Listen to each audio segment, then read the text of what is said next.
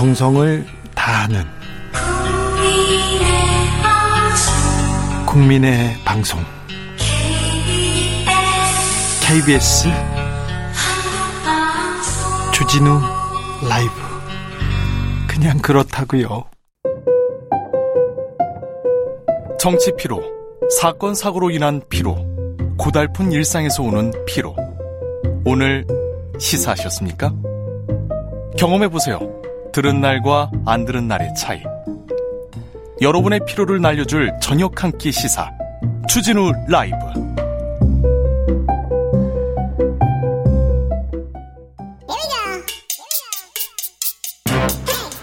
뉴스를 향한 진지한 고민 기자들의 수다 라이브 기, 라이브 기자실을 찾은 오늘의 기자는 한결의 김민아 기자입니다. 어서 오세요. 네, 안녕하세요. 음식점 허가 총량제 요거 아, 뜨겁습니다. 네, 특별히 네. 야당 아주 맹공을 퍼붓고 있습니다. 네, 어제 발언의 후폭풍이 오늘까지 이어졌는데요. 네? 그 이준석 대표가 오늘 아침 최고위원 회의에서 음식점 허가 총량제 가면을 찢으면 불공정 문제가 된다. 뭐 신도시 개발 지역을 예로 들면 화천대유는 땅 집만 파는 게 아니라 치킨집, 중화요리집도 팔 수 있다. 이러면서 화천대유와 이걸 연결을 시키는 아니 근데 음식점하고 화천대유하고 무슨 관계가 있는지 아무튼 이렇게 연결합니다. 맞습니다. 대선 주자들도 한마디씩 했어요. 네, 오늘 일제히 정말 그 이재명 후보를 향해서 맹공을 폈는데요. 뭐 윤석열 총장 경우에는 전체주의적 발상이다.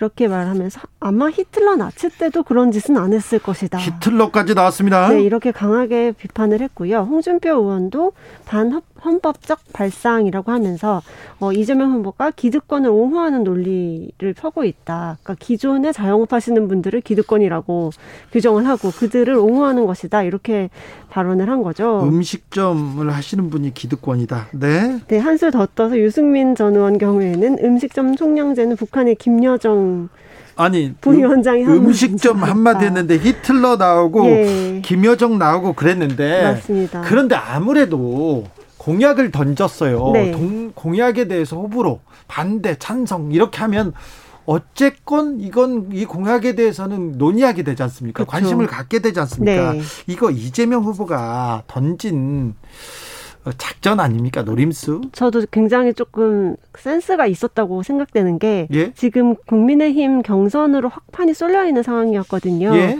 정책 얘기는 많이 안 나오고 관심이 없어요. 후보 간뭐 싸움, 말싸움, 말폭탄만 네. 이렇게 오가던 와중에 이렇게 좀 생각할 거리를 던져준 거 아닌가 네. 이런 생각이 들었고 오히려 이 발언을 던짐으로써 물론 오늘은 뭐 당장 시행하겠다는 것은 아니다. 뭐 방임 용인해서는 안 된다. 이렇게 선을 그었지만 어쨌든 그 판을 이재명 후보 쪽으로 가져왔다는 점에서는 굉장히 괜찮은 판단이었다고 그렇죠. 평가가 나오고 있습니다. 정치권에선 무관심, 무대응, 무 풀 이거 네, 굉장히 맞습니다. 싫어하는데 아무튼 기사가 많이 쏟아졌습니다. 네, 맞습니다. 자, 국민의힘 대선 경선 어우 막바지. 네. 지금 한 일주일 정도만 남았죠? 어, 그 결과 발표까지는 일주일 8일이 남았는데요. 어, 네. 사실 다음 주 월요일부터 모바일 투표에 돌입을 합니다. 투표 시작되는데 어우, 지금 신경전 절정으로 치닫고 있습니다. 네, 이제 마지막 주말인 거죠, 사실. 네. 오늘따라 뭐 윤석열 후보, 홍준표 후보 둘 다 기자회견을 열어서 네. 어 정권 교체의 적임자는 나다 이렇게 주장을 하면서 표심을 모아줄 것을 호소를 했는데요. 네. 어, 두 분의 작전은 약간 엇갈렸습니다. 네. 윤 총장 경우에는 그 어, 홍준표 의원을 지칭을 하면서 네. 어, 정권 교체와 대한민국 정상화를 하기 위해서는 어, 내가 낫다. 뭐 정치 경력 수십 년 된 분이 골목대장 노릇을 한다는 것은 자기 부정이 아닌가 이렇게 비판을 했었고 예? 홍 후보는 오후에 다시 기자회견을 열어서요.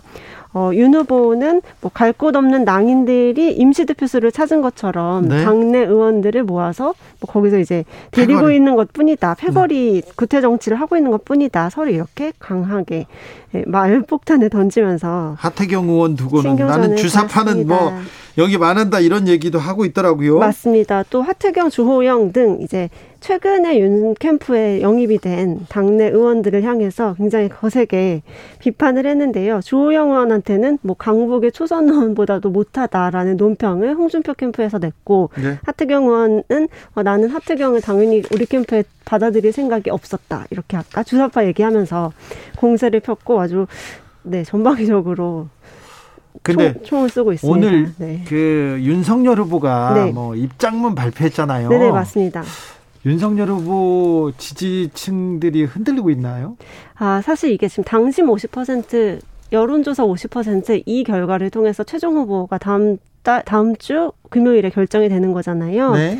당심이 어디로 갈지 윤석열 후보는 당심에 우위가 있다고는 판단하고 있으나 여기에서 약간 불안한 거죠. 네. 여론조사에서는 홍준표 후보의 그 상승세가 계속 이어지고 있거든요. 당심이라도 꽉 잡아야 된다라는 판단에 따라서 오늘 네 지지 호소를 한 것 같습니다. 오늘의 나는 뭐 부족하다. 네. 네. 더 잘하겠다라고 하면서 그 네. 주호영 의원, 권성동 의원 이 두 분을 예, 앞세워서 네. 국회 소통관에 등장을 했고 네. 의원들 뭐 선수 굉장히 많으신 분들이 이렇게 대동을 하고 온 거죠. 그러니까요. 자, 근데 뭐 당심은 윤, 민심은 홍, 네. 조직의 윤석열, 하지만 바람은 홍준표 이렇게 봐야 됩니까? 네, 지금까지 그렇게 되고 있어요. 자, 출입 기자들, 네. 마크매들 홍준표, 윤석열 누구한테 쏠려 있습니까? 아, 진짜로 이건 이번엔 박빙으로 5대 5로 갈려 있는 것 같은데 관건이 그 당심 중에서 최근에 입당한 분들이 누굴 지지할 것이냐 이게 네. 아직 밝혀진 바가 없거든요. 네. 그러니까 9월 말까지 입당하신 분들 중에서는 2차 투표에 아예 그 참여를 안 했던 분들이 3차 이번에 그 본선 본 투표 때는 들어오게 네. 됩니다. 네. 그분들이 누굴 찍을지 이게 관건일 것 같고 2차 투표까지는 당심에서는 윤 후보 쪽이 조금 우위가 점쳐졌었죠. 네. 네. 그런데 지금은 모른다 이 얘기 나와요. 네, 모릅니다. 정말. 진짜로? 정말 모르겠고. 진짜 5대 5입니까? 네. 51대 49도 아니고? 아, 네, 그렇게 좀 예단을 하기에는 어려운 상태로 정말 초접전 양상인 것 같고요. 네. 여론을 따라간다. 여론이 당심을 그러니까 당심이 민심을 따라갈 것이다. 이렇게 많이 주장을 하면서 예로 이준석 대표 당선 네. 그 예시 그리고 오세훈 후보의 당선. 서울시장 당선 네. 예시를 들고 있거든요. 그 그런 그 프로세스라면은 홍준표 후보 쪽이 또 오히려 민심을 기반으로 당심을 끌어올 수 있다 이렇게 또 주장을 하고 있고요. 김종인 전 비대위원장의 움직임은 어떻게 될 것으로 보세요? 아, 김종인 위원장은 사실 윤 전 총장 쪽 도와주는 거 아니냐 이런 얘기가 굉장히 많았는데 좀 편들어 주는 것 같지 않습니까? 네 맞습니다. 근데 일단은 뭐 11월 중선쯤이면은 앞으로 무대 위로 다시 올라오시게 될 것으로 예상이 되는데요. 물론 만약에 윤석열 후보가 네, 되면 네, 네. 근데 사실 홍준표 후보가 된다고 하더라도 김종인 위원장 가만히 있으실 분은 아닌 것 같고 어떤 네. 과정을 통해서 어쨌든 역할을 맡지 않을까 이렇게 예상은 하고 있습니다. 아 근데 홍준표 후보가 윤, 저기 김종인 비대위원장한테 손을 내밀까요? 아 근데 오늘 이제 기자회견에서 그 얘기를 물었습니다. 네. 기자들이 네. 어, 김종인 위원장이랑 어떤 관계를 설정할 것인가라고 했을 때 물론 뭐 원론적인 답변이긴 했지만 뭐 우린 다 원팀이다 이런 얘기를 하면서 홍준표 네. 후보 경우에는 뭐 안철수랑도 내가 더 잘 그 협의를 할 수 있고 김종인 위원장과도 원팀이 될 수 있다. 모두를 포용하는 그런 발언을 했습니다. 그런데 네. 민심은 홍준표 후보한테 막 밀려가는데 네. 왜 어, 저기 국민의힘 의원들 있잖아요. 네네. 네. 중진 의원들 윤석열 후보한테 갈까요? 아, 그게 저도 정말 미스테리인 것 같아요. 민심은 분명히 홍준표 후보가 많이 나오는데 음. 당 지지층에서는 아무래도 좀 적극적인 지지층에서는 윤 후보만이 그 정권을 교체할 수 있다라는 그런 어떻게 보면 믿음이 좀 퍼져나가고 있는 것 같아요. 적극적인 지지층, 지지층에서 네. 윤 후보를 밀어야 된다라는 그런 압박이 의원들한테도 오는 것 같고 그렇기 네. 때문에 좀 의원들이 되고 거의 네.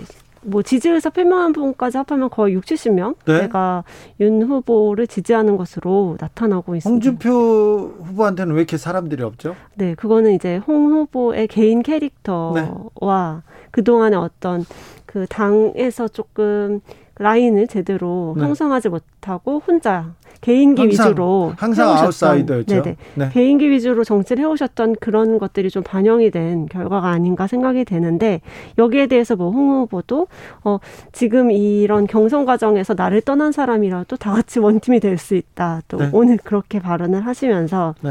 이길 수 있다라고 네. 주장을 하시더라고요. 배신자가 많은 건 아니죠?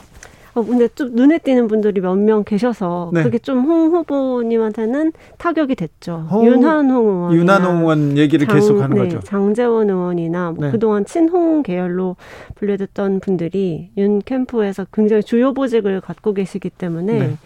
아무래도 타격이 네, 몇안 되는 친홍 의원들이 네네. 절로 갔거든요. 네네 맞습니다.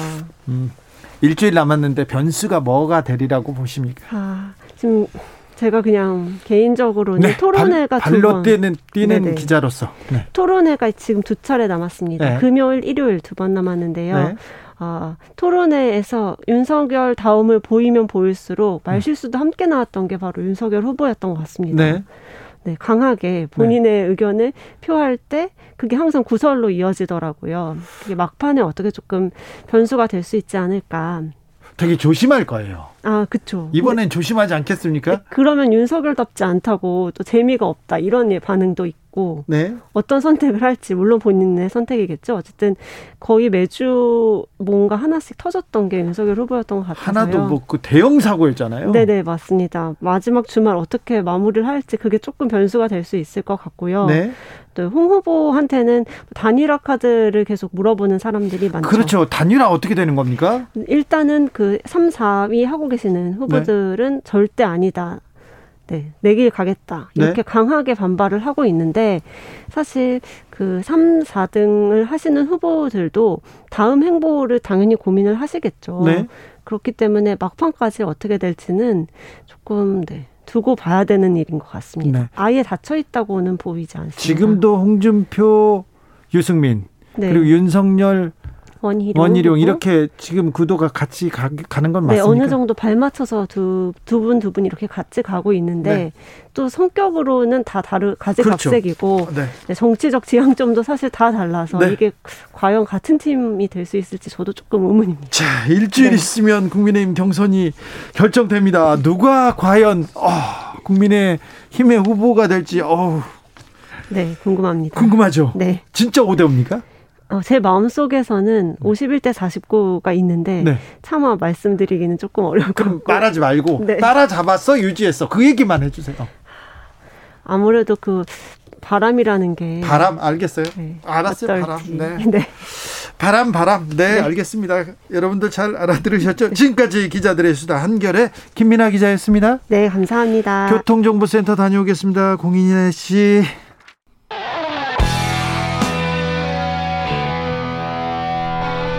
스치기만 해도 똑똑해진다. 드라이브 스루 시사 주진우 라이브.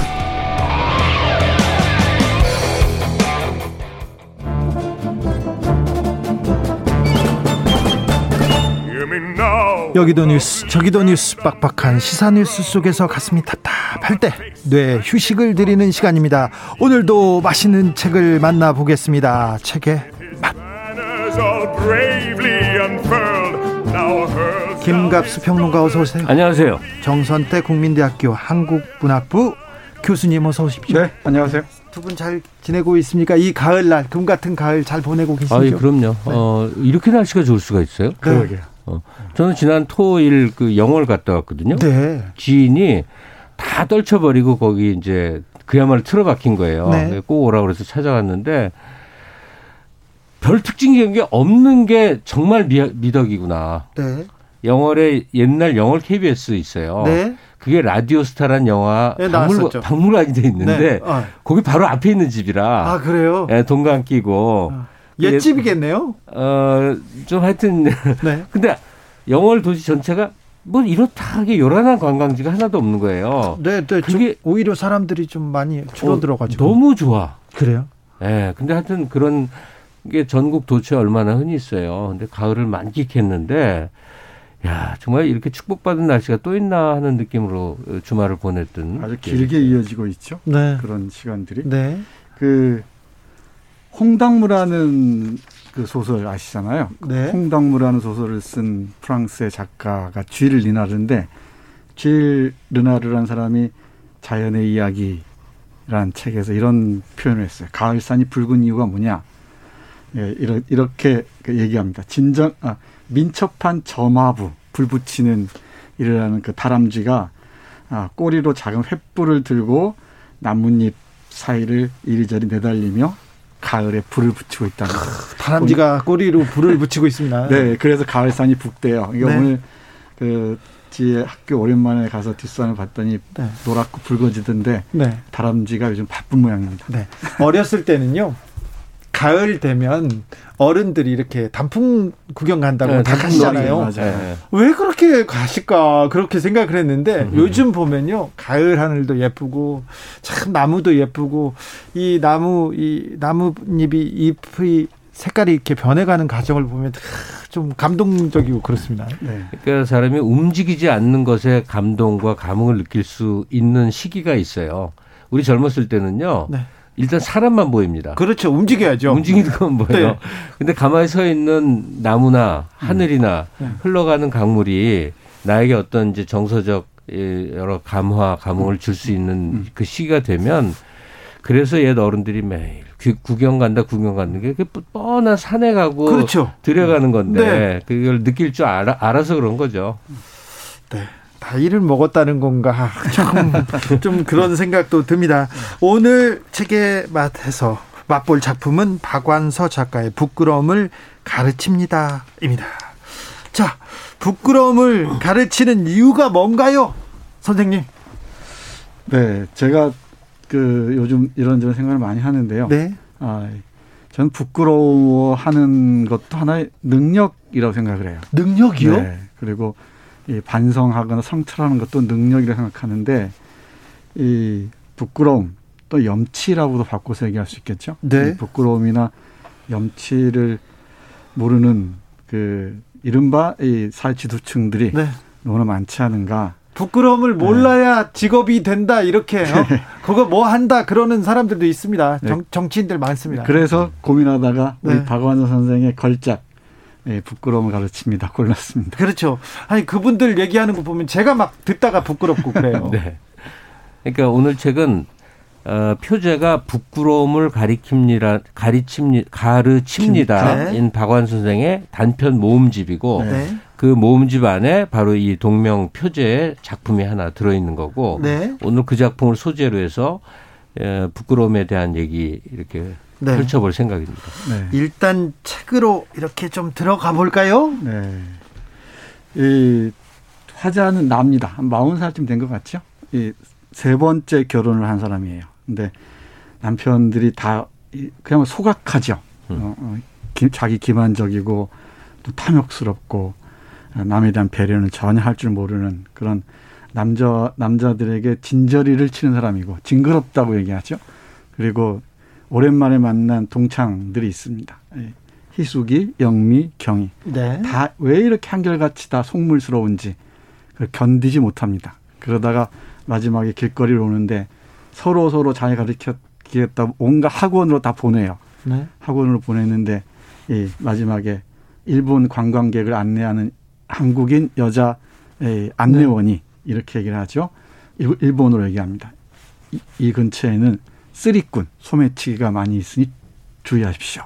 그걸 그 말을 듣고서 부끄러움의 얼굴이 확확 달아오르고 부끄러움을 가르칩니다라는 말을 에, 이 플래카드를 간판을 내걸고 가르쳐야겠다라고 얘기하는 줄거리입니다. 네. 재밌어요. 어, 박완서 선생을 뭐 음. 새삼 소개할 필요는 없을 것 같고 네, 네. 우리가 다 아는 존재니까 네. 이 작품으로만 얘기를 하면 일단 매운맛 박완서와 순한맛 박완서가 있는데 네. 이 작품은 매운맛 박완서예요. 이게 뭐냐면 인간 내무, 내면 에 숨겨져 있는 아주 그 비열하거나 그렇지. 야비하거나 이기적 속성을 자기 엄마까지를 포함해 적나라하게 드러내는 적나라하게 거예요. 전쟁통의 음. 엄마는 딸더러 양갈부 하라 양 아, 용어가 여기 네, 그대로 네, 네. 나오는데 네, 그대로 나오죠. 아, 양색시하라고 막 떠밀고 음. 결혼 몇 차례 하는 동안에 남편들 이후에 좀 생활 안정을 그 기했을 때 만난 그 동창들 서로 눈치 보면서 누가 더 잘 사나 누구네 음. 집이 뭐냐 뭐 이런 것 내려 그 모든 것 속에서 참을 수 없는 그러니까 이 주인공 나만이 뭐 특별히 더 이제 그런 건 아닐 거야. 근데 그 음. 눈에 비춰지는 그런 것들을 보다가 갑자기 일본 관광객 끌고 가는 한국인 안내원이 한국 학생들 많이 보니까 소매치기 조심하라고 소매치기 조심하라고. 네. 그러니까 우리나라 애들이 일본 관광객 주머니 턴다 이거죠. 네. 그 전체의 흐름 속에서 박원서라는 한 개인이 느꼈던 그 격렬한 부끄러움에 대한 어떤 그 이렇게 툭 던져주는 감정의 파동을 탁 일으켜주는 얘기예요. 네.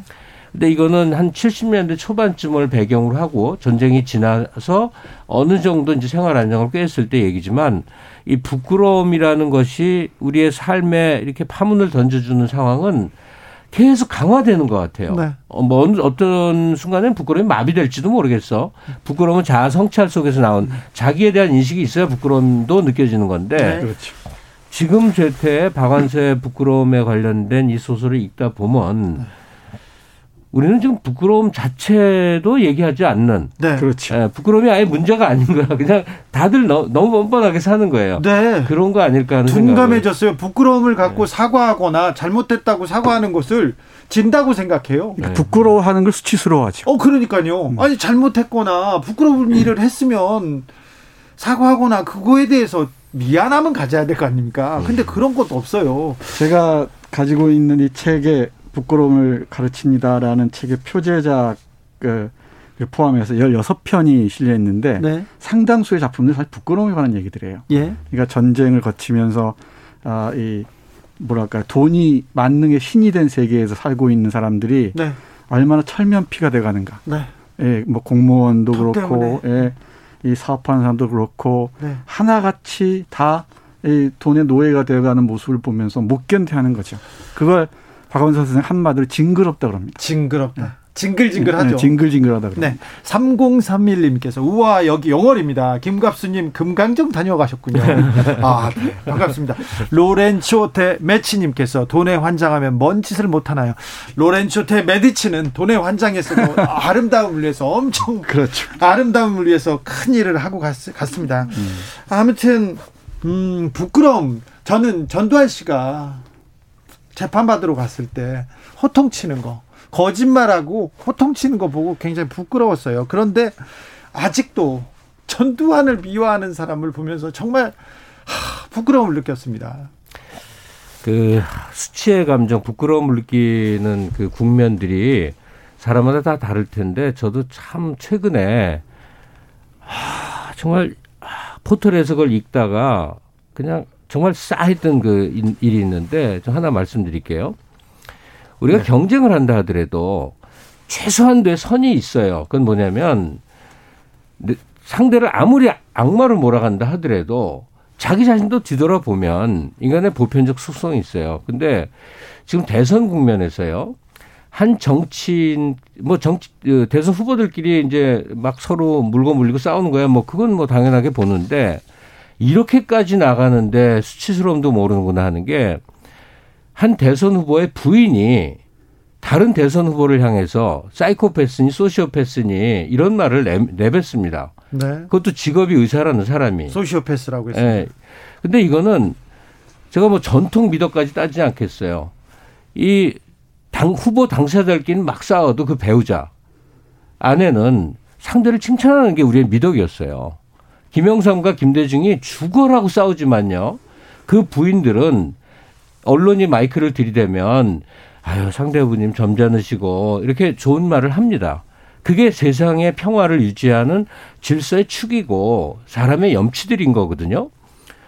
와, 근데 상대적으로 젊은 후보와 그 젊은 후보의 부인이 이렇게 드자비를 하고 나오고 그래서 아, 천박함은 교육으로도 해결되지 않고 그 사람의 학위로도 해결되지 않고 그 사람의 사회적 명성으로도 해결되지 않는 문제구나. 정말 정말 수치스러움을 느꼈어요.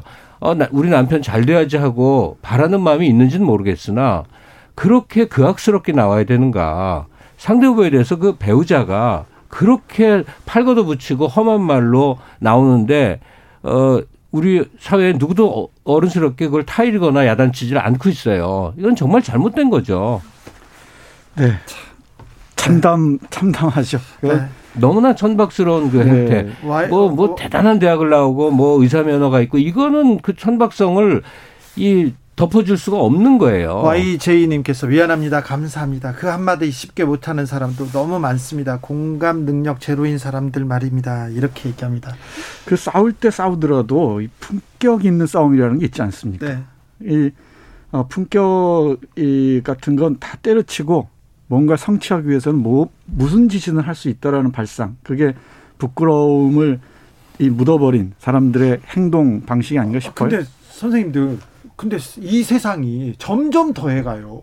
세게 얘기하면 오 잘한다 박수 치는 사람들이 있고요. 그래서 또, 표가 나오기도 하니까 그냥 참. 극단으로 가는 거죠. 그래서 이 프로가 중요합니다. 그렇습니다. 네, 이 꼭지가. 제가 네. 오늘 버스 타고 오는데 153번 버스 기사님께서 네. 주진우 라이브를 틀어놓으셨더라고요. 그렇습니다. 그래서 KBS 네. 1라디오 주진우 라이브가 중요합니다. 여기 자 지성이 있는 사람들이 다 있거든요. 김기현님께서 우리 대한민국의 부끄러움은 오직 정치판 국민들은 부끄러운 짓안 했잖아요. 아이고 얘기합니다.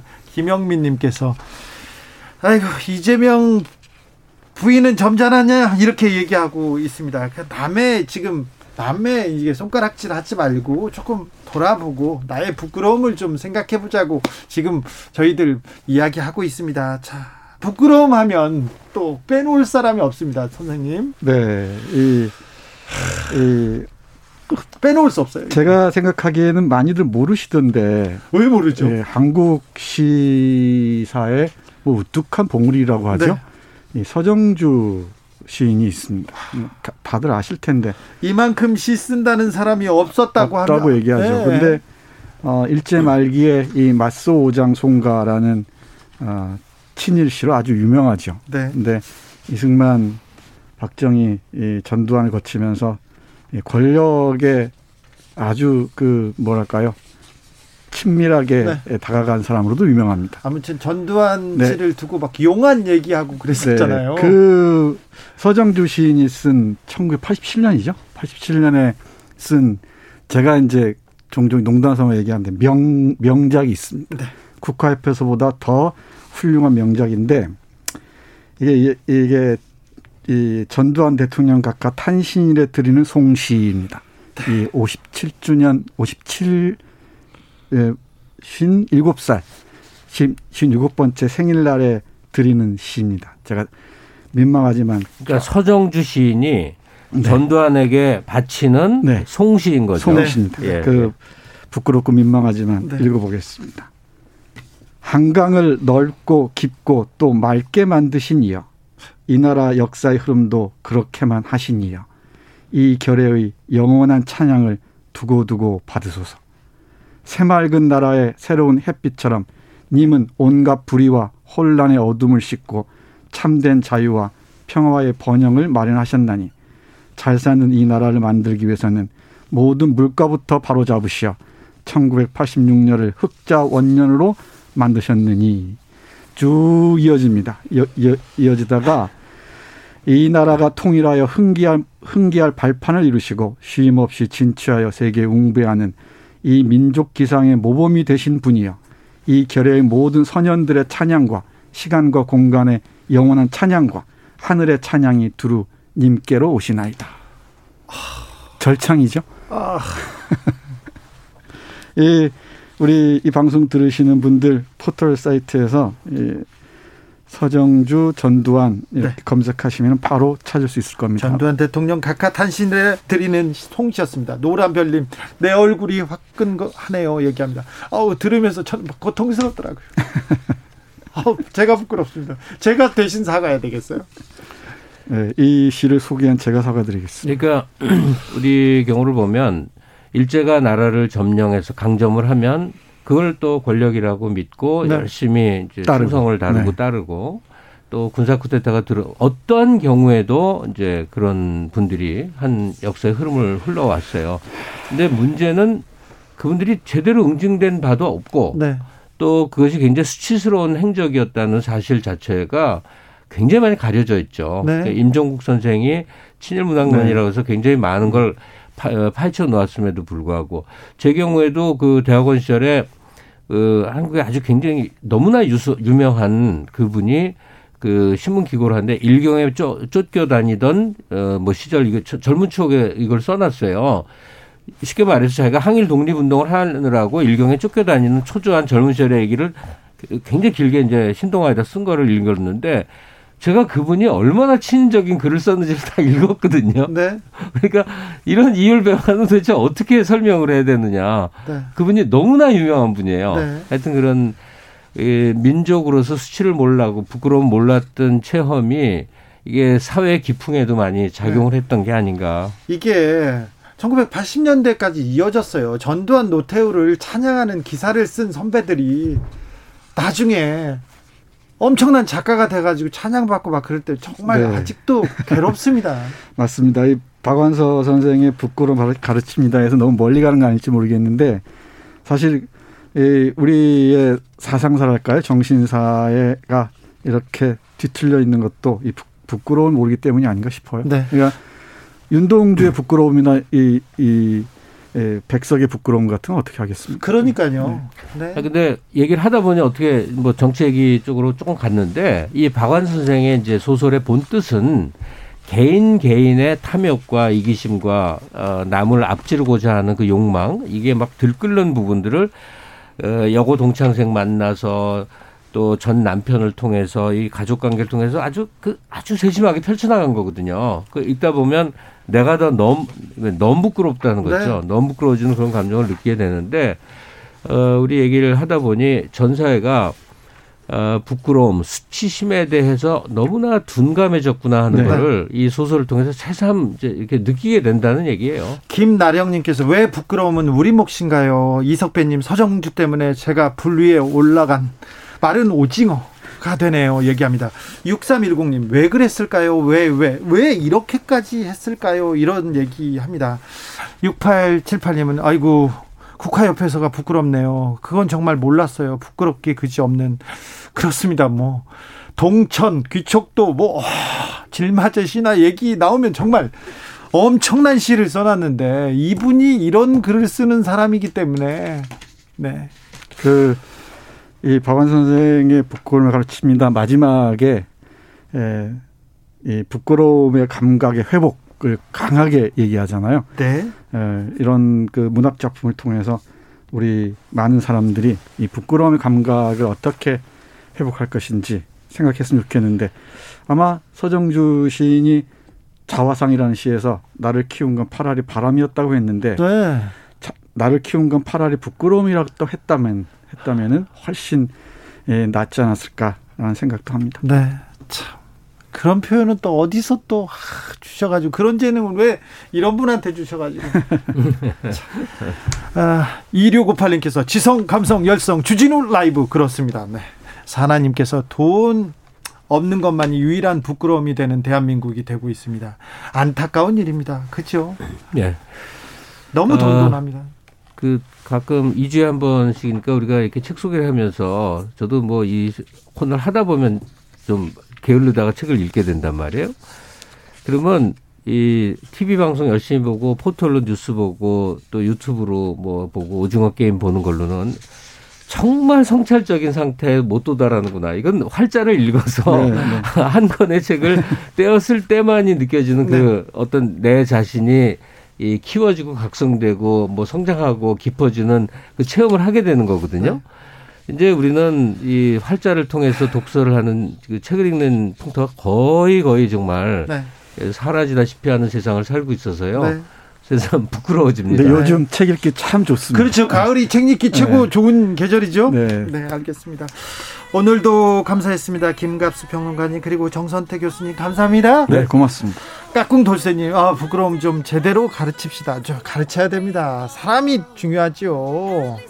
댐댐이가 중요합니다. 철학이 중요합니다.